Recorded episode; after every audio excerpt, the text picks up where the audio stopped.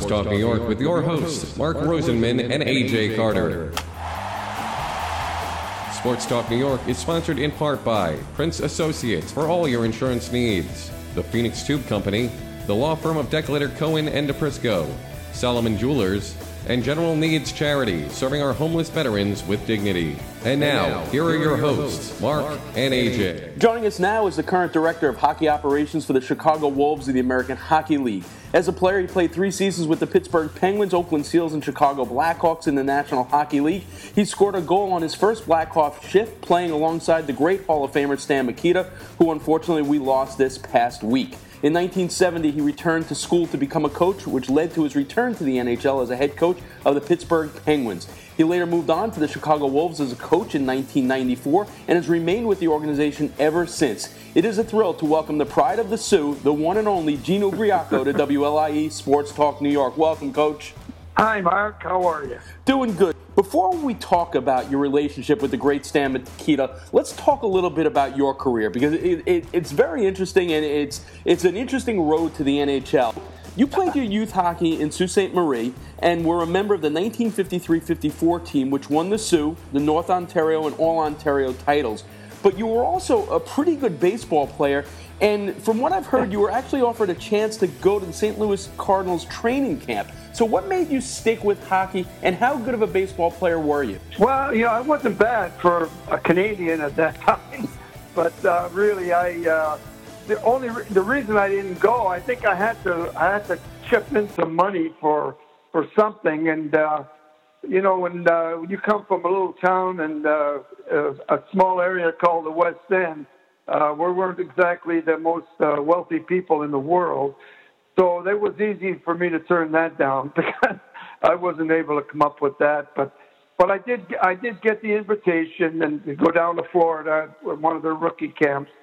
And uh, but I love baseball. I, I really believe if had I been living in the United States, I think I may have gone on and tried baseball, but that might have been even tougher than it was for me in hockey. So, you know, as a little guy uh, trying to make it, when I think of it now, looking back, Mark, uh, my size, I was like five, seven and a half, uh, cheating a little bit. I, I think my first year in the NHL, I weighed uh, 161 or something. Uh, I didn't make it. Uh, I did some stupid things, and I, I'm saying stupid because they were. Because when I was 18, uh, I was brought down to uh, Toronto Maple Leafs, and I played for St. Mike's, and uh, and bringing Stan into it, I, I played against uh, Stan Mikita and Bobby Hull, Chico Maki, all these guys uh, played for St. Catharines, and we're in, we're all affiliated with NHL teams then, you know, junior hockey in Canada. And uh, but I was called in when I was 18 to sign a C form, and what it meant was that uh, I didn't know at the time. I wish I did. We didn't have agents, but I went in there and they offered me, I think it was 400 or 500 dollars to sign the C form, which meant I was going to get a chance in the NHL when I became 20, but it also said how much I was going to get paid my first two years in the NHL. and like a dummy, uh, I'm from the west end of the Soo. I'm a wise guy, right? I told him it wasn't enough money. and, and I can imagine when I walked out of that office, and so then my first year pro, when they owned me anyway, they shipped me out to uh, British Columbia, to New Westminster. The only thing that kept me from getting ending up in China somewhere was the uh, ocean. So they really liked me. so I spent I spent uh, four years with the uh, Toronto Maple Leafs and their organization, and uh, going to camp. I roomed with uh, Red Kelly, uh, Bobby Baun, and of course uh, Tim Horton.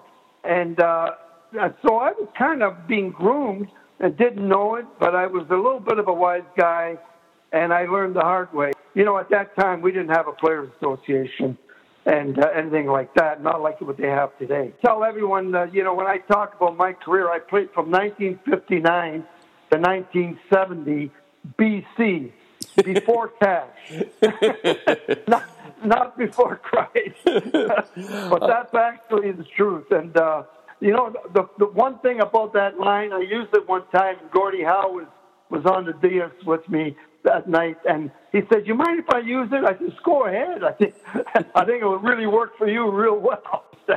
it's also interesting because uh, some of your line mates at St. Michael's were Frank Mahovlich and Dick Duff. So you know that's right. How, yeah. you know, what was your recollection of, of, playing on a line with those two guys?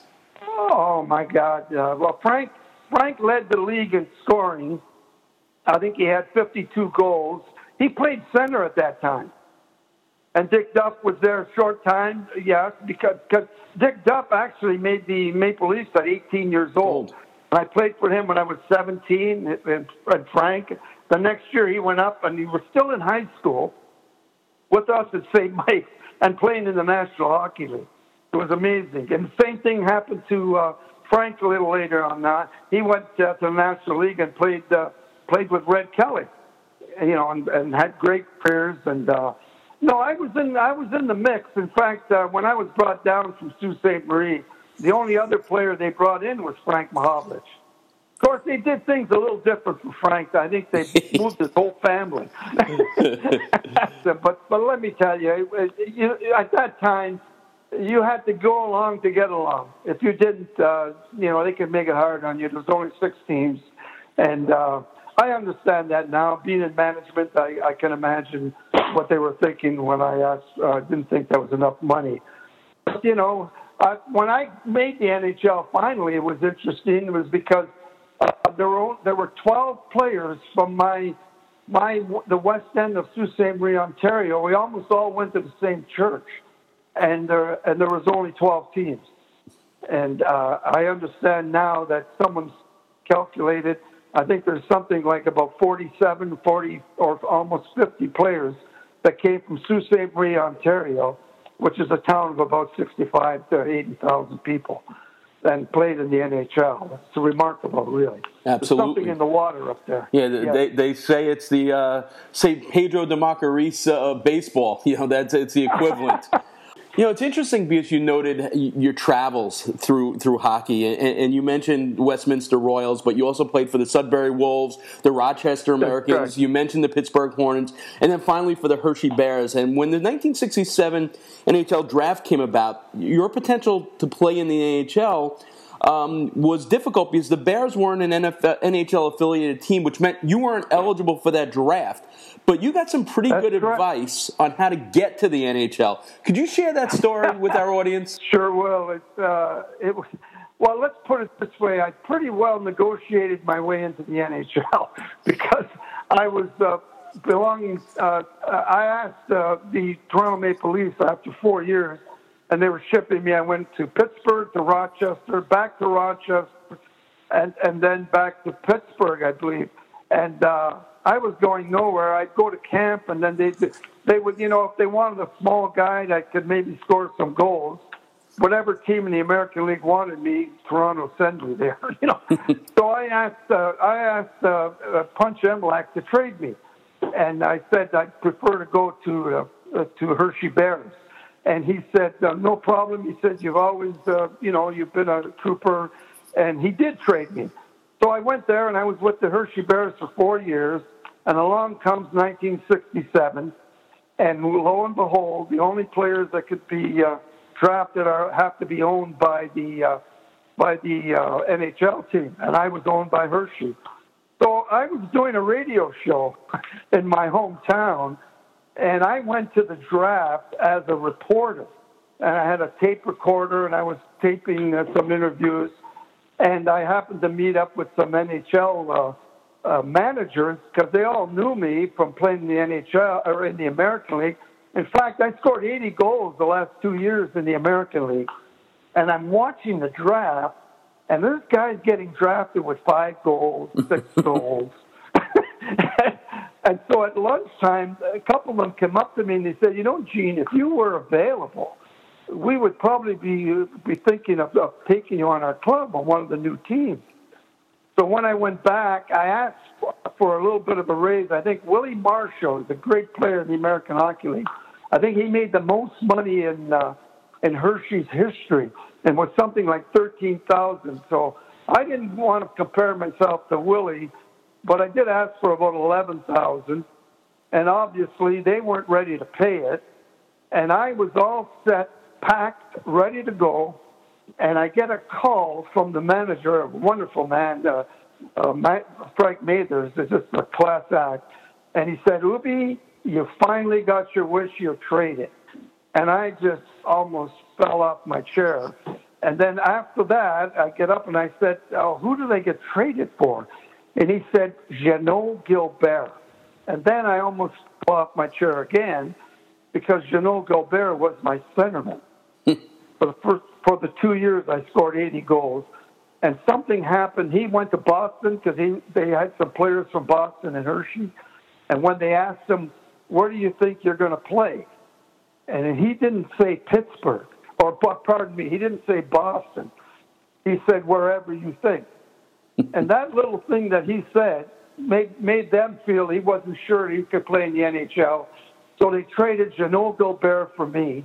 And so in a way I negotiated my own way because I was heading home and who knows where I was going. I was going to probably go back to school like I did when I was 31, but uh, who knows? I may have ended up in that steel plant that haunted me every day when I played on the outdoor rink in Sault Ste. Marie.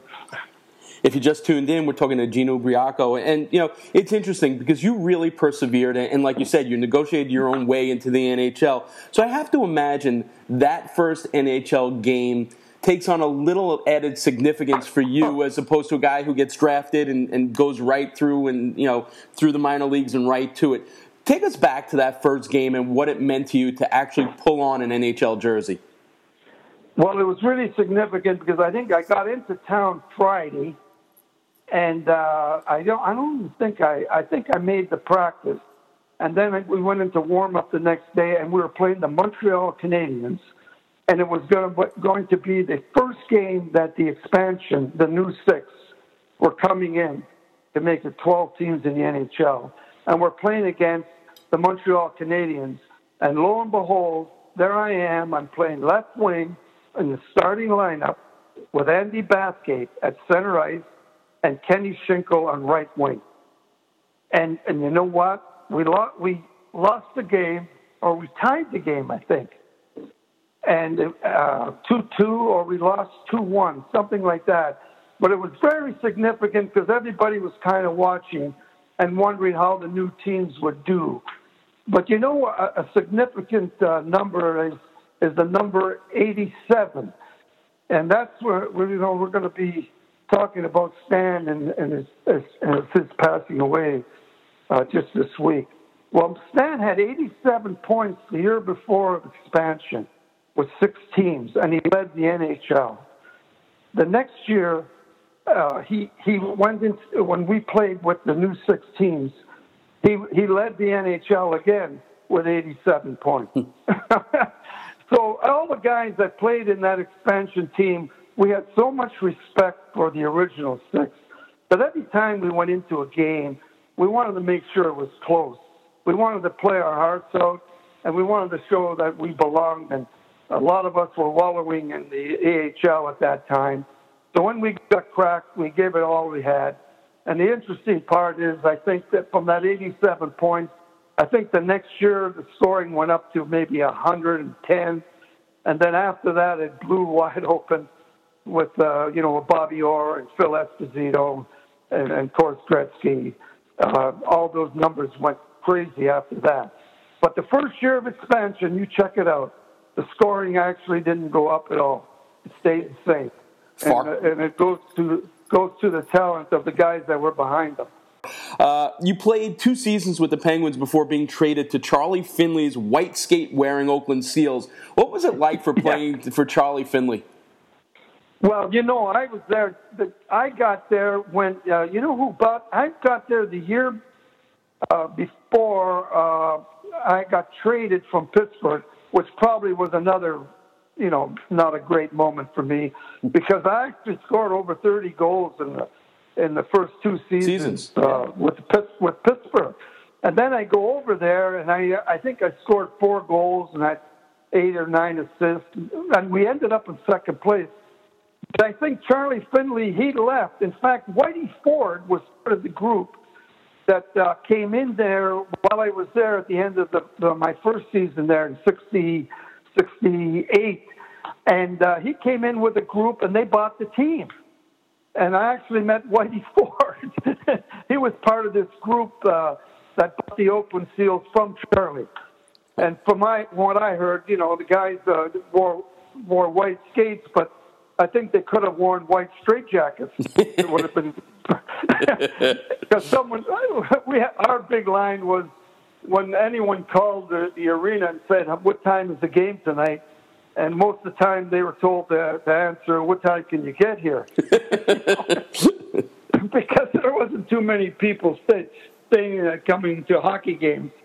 In fact, I could tell you one fun, real funny story. When I I was there the part of that one year, then I go the next year, and uh, I go to a fan club banquet, and they, you know, and I, I meet everyone there, and I said to my wife, you know, let's go over to let's go over to San Francisco because we hadn't even been over there between the the end of the, the season before and the beginning of this season.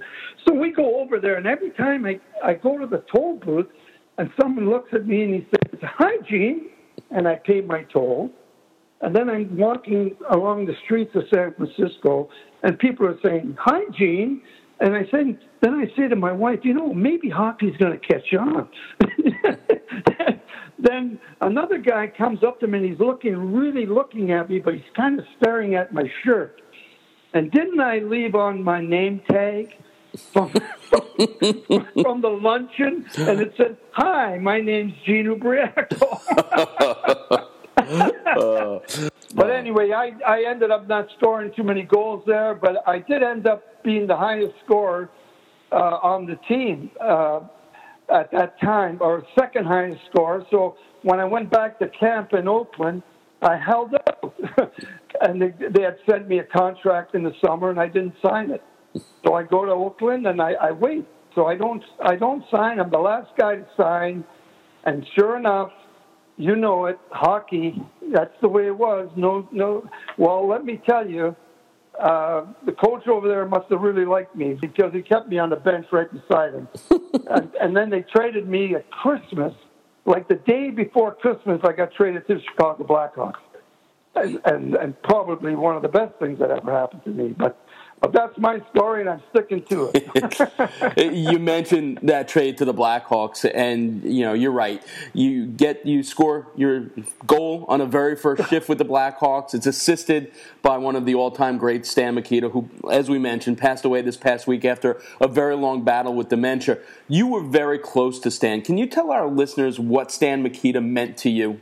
Well, you know what? He he, he was so special for me because. Uh, number one, I'd like to talk about his the, the way he played. I mean, you know, Stan Mikita, people don't realize when he picked up the puck, he had the knack of he could feint people out. He could he would he, he would come up the ice, take a pass in his own end, and you could throw a pass. Our defense could throw the pass anywhere up the middle. In fact, he's probably one of the guys who revolutionized the game in a way that we before the puck came out, either somebody circled the net and brought it, or they brought it up the wall. Not too many times the guys came up the ice up the middle. But Stan was so great at it that every other centerman kind of copied him. Then he'd pick up that puck inside the blue line, and then he'd be watching the defense. And if the defense started storming back and they turn around backwards, well, Stan, Stan would hustle at first. They hustle back. Then once they stopped and they got on their heels, then maybe Stan would make a pass, and then they couldn't react. But his his change of pace was so significant.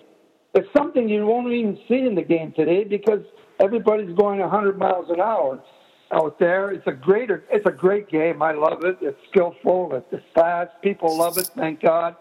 But I tell you, you don't see you don't see the the change of pace. You don't see it was more of a game of chess, I think, uh, in the 60s and, and part of the 70s and before it opened up. But now it's almost like pinball. You know what I'm saying? uh, there's there's more caroms off people and and and, and sticks and everything. Uh, uh, I, I I would like to see them clean the front of the net up a little bit and let let the defenseman take the man out if he's near the crease like they used to and let the goalie see the puck. But but hey, the game's doing well. It's wonderful.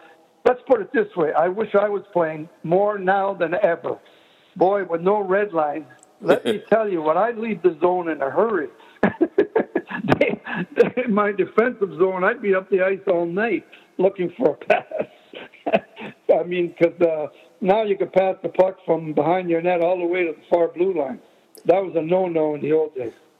Yeah, it's so interesting that, that you first wanted to touch on the way Stan played, and, and it's also what kind of struck me. My, my first remembrance, like when, when I heard the news that Stan Mikita passed away, was as a Ranger fan. You know, whenever you watch the you know, Rangers play the opposing teams on television, there are always certain teams you always focused on, and obviously with the Blackhawks, when the Rangers played the Blackhawks, it was Tony Owen net, you know, and Hull. But there was something about Stan Mikita that just made you watch the way he played the game. Uh, and it was different. You know, there were guys, you know, with speed like Cournoyer, but you're right. He, he, just sensed the game differently at that time than others did. And, you know, he's obviously one of the NHL's 100 greats, but I'm not sure if this generation of hockey fans gives Stan the respect for his playing ability like some of the other names. and, and and I guess it's because he went about his business in such a quiet way.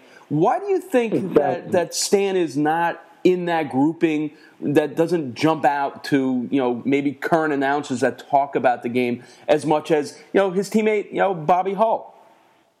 Yes. Well, you know, Bobby would just lift people out of their seats because he usually circled the net, came all the way with the puck, and hammered the puck from from anywhere uh, actually from the goal line. Sometimes he hit the goalie in the in the shoulder, and it would drop in. I've seen that happen. No, Stan, like I say, uh, Stan Mikita, and and then and obviously Wayne Gretzky. Uh, he gets the plaudits, and then there's a little guy too. And uh, another little guy uh, was uh, Richard, uh, Henri Richard. And I guess uh, with Stan Mikita, you might say he was doing the moonwalk before Michael Jackson. You know what I'm saying? I mean, he he had that he had that way. If you went to hit him, he was backing up. When if he was going forward, you went to hit him, he ended up backing up. It's like trying to hit a moving wall. You know, it just kept going away from you. Wayne Gretzky did the same thing. But uh, with his funeral coming up, you know, I I uh, they're doing a, a real wonderful thing today. They're they're opening up the atrium at the uh, at the um, center, United Center, and people are uh, going in there from two o'clock on this afternoon, and uh, and and celebrating his life. And uh, we're going to be going by there soon. And but for me, like I said, uh, personally, when I retired from the Blackhawks, I, I didn't have a night. That's for sure. I retired on the phone because they wanted me to go to the minors after playing in Chicago, and uh, and I just sure wasn't going backwards. All my life, all I wanted to do was play in the NHL, and uh, I told them in so many words, you know, who are you to sit in your ivory tower? What to do with my life? And hung up the phone.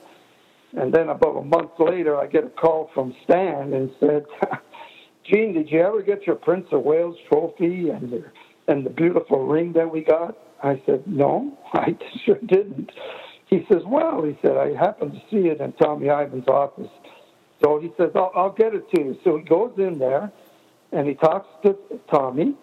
And I'm not saying Tommy wasn't going to get it to me, but this was like October. Season had all started of the next year. And Stan went out, out of his way, got that for me. It sits, uh, I got the ring. I'm so proud of it and uh, all because of Stan. So uh, when he asked me to, he called me another time, said, "Hey, would you would you come help me run a hockey school?" Because I was running hockey schools and all over the country at that time, and, and something to do. I had to work, and I uh, so I uh, he asked me to come down, and uh, you might say 45 years later, I'm still paying Stan Mikita back because not only did he did he do that for me, but I'll tell you, meeting all these deaf kids, and I've learned more from them than I've learned in any other part of my life. Really, seeing how they, with a little inconvenience, have made the most of their lives. And in fact, now we have most of our coaches Google password are required. former students of the school. Uh, it's called the HEHA, and we're very proud of it. And Stan's the, the big reason we all have that AHIHA today. Uh, Some some of our listeners might exactly not know what that camp is. Could you explain to them what you guys do and what you've been doing, like you mentioned, for over 45 years for the camp that you and Stan founded? Yes, we. Uh, what happened is uh, one of the, our friends, he owned uh, a sausage company, Leon, uh, Leon's it was called, or Tianabek. His son kept getting cut because he, uh, you know, part of it was because he was, couldn't hear, and uh, and so his his dad was a good friend of Stan, also uh, uh, Mike Mike Ditka was a good friend, and in fact, I met Mike Ditka at Leon Sausage uh, when I when I came here in the in the in '67 and when I visited here, and uh, so he uh, he asked Stan about it. Stan called me, and uh, we never said it was a handicap. It was always an inconvenience. I remember telling Stan, you know, we're going to treat these kids like hockey players because that's what they are. Once they come over the boards, they're hockey players like the rest of us. And what we do is we run the camp for a week, and um, they come here, and the people that can't afford it, we try to raise the money for them that they can afford it to come. And uh, every year we have approximately 75 to 100 boys that come, and we divide them up to freshman, JV, and varsity. And then, then we've added, uh, you know, preliminary skating for the, the younger boys. And then we also help uh, to, to put in the, uh, the uh, USA Deaf Hockey Olympic team.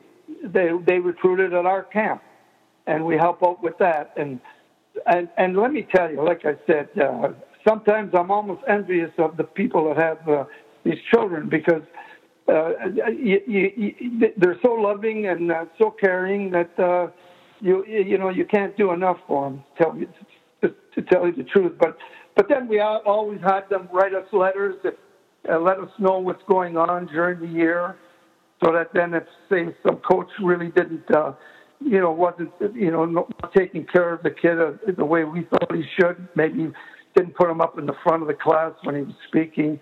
Maybe not speaking clearly, like moving your lips. Like Stan, when we first started the school, Stan, was talking to the kids, and and one of the kids, his name is Dave Zimmerman, and he's actually on the board. He represents AHIHA, our school, on the uh, AHAUS Amateur Hockey USA uh, as, as a representative of us. He's now like 45, or actually he'd be around 50. Well, when we were at the first meeting, Dave Zimmerman has his hand up and he wants to ask a question. And Stan says, uh, Yes, Dave, uh, you, have a question? Yes. He asked, uh, he asked Stan, he said, Are you a ventriloquist, Mr. Mikita? Are you a ventriloquist? And Stan said, No. He said, Well, would you please move your lips? so, so we all learned to speak a little clearly. And we learned on the first day of our, our, our time with the kids. And we've gone on to make signs for the deaf. Uh, uh, we have such great relationships. And from day one, we, all of us, I remember standing by the glass saying, someday these players will be running their own hockey school. And that was 45 years ago. And right now we have a, a boy that's graduated from our school. He's the president. All our board members are former students. And uh, like I said, uh, Dave Zimmerman is a representative on the AHAUS in the national body of hockey in the United States.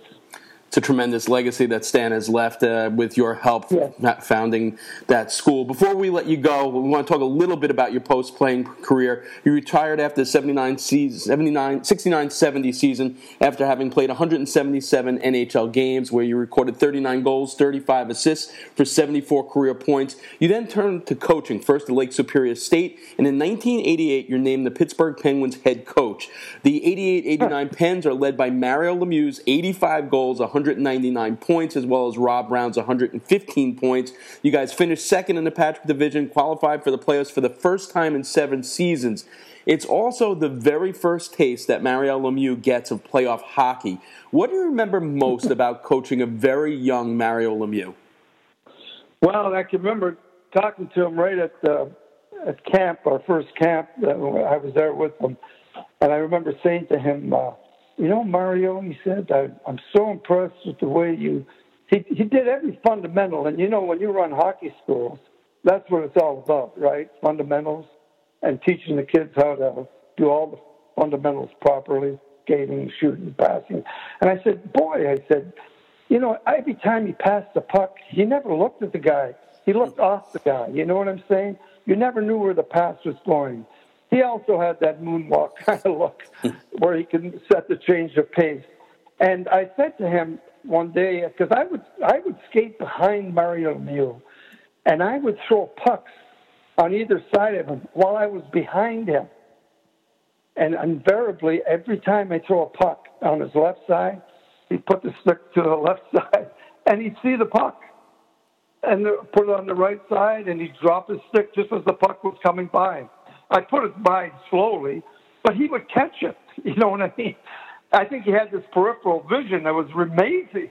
Uh, I'm not saying he saw through the back of his head, but but anyway, he said I he said I only look I only watch hockey on CBC. Canada, Hockey Night in Canada. I said, my God, you must have been looking through the television because it was amazing. But and, and you know, the year he scored 85 goals, I never thought anyone would ever break Wayne Gretzky's record of 92. But I got to tell you that uh, Mario had 85 goals, and I got to tell you, he had at least 25, 30 breakaways, and maybe he scored on half of them. So he had the opportunity to get 92 goals. And the 199 points, that's not accurate because the last game, he got a point. They gave him an assist. He had 200 points. And Mario, at the end of the game, went over to the scorer and told the scorer, I didn't deserve that assist. Wow look at everything you've accomplished in the game. You received the 1973-74 United States Hockey League Coach of the Year, 79-80 Eastern Hockey League Coach of the Year, 90, uh, 1981 induction to the Sault Ste. Marie Hockey Hall of Fame, 2012 induction into the Illinois Hockey Hall of Fame. Of everything that you've done in the game of hockey, what's the one thing you're most proud of? My association with uh, with the AHIHA, the, the deaf kids, and seeing you know, living to see these boys uh, become men and uh, uh, and and and what great men they are. You know what I mean? They're special people, and uh, and also I think I'm proud of the fact that I'm part of uh, history with the six uh, pre '67 and and the original six, and and I have so much respect for my fellow teammates. Uh, you know, our guys, we signed autographs. We uh, we did everything that was asked of us and, uh, and more, and continue to do it. Uh, Wayne Gretzky followed suit. And uh, I'm, I'm proud of, that. I, I am a hockey player. I think when I was at home in Sault Ste. Marie, I think, the, you know, in Canada, they didn't respect hockey players till 72, if you want to know the truth. Because when 72, when we beat the Russians in that 72 uh, series, and Phil made that great speech in Vancouver, uh, I don't know if you remember that, but uh, and and Canada finally got recognized from the world as a superpower in hockey. I can remember I was retired for two years, went up to the Soo, and I think I never, I don't even think I signed an autograph in my hometown. When I went into the Soo in 1972, I went into a bank, and because of that team winning, I was actually asked, asked uh, for an autograph in my hometown. Okay. And it was all because of that 72 team making its mark in Canada. Because for, for most of us, they just thought of us as other guys, but the only reason we're not in the steel plant is because uh, we're playing hockey. But after hockey, we're going right back there. But the, the point is, uh, and I think 1980 did it for the U.S. hockey. Absolutely. Every hockey play, every every hockey player that could play in the NHL before and while and during and whatever and after, I think gets more respect because of that. Because let me tell you, it was a tough league to make when there was six teams, and uh, and I and I have to say, he uh, and keeping friends and and my my fellow hockey players during the 16 regime. I'm very proud of them and honor them. Coach, thanks so much for making your time today to allow us to pre-tape this. I know you have the big reunion at the Chicago Wolves tonight, uh, so enjoy that. And um, I'm looking forward when I'm out in Chicago uh, for the Rangers game in October to, to meet up with you in, in in Chicago. So thanks so much for your time. Thanks, Mark. Appreciate it.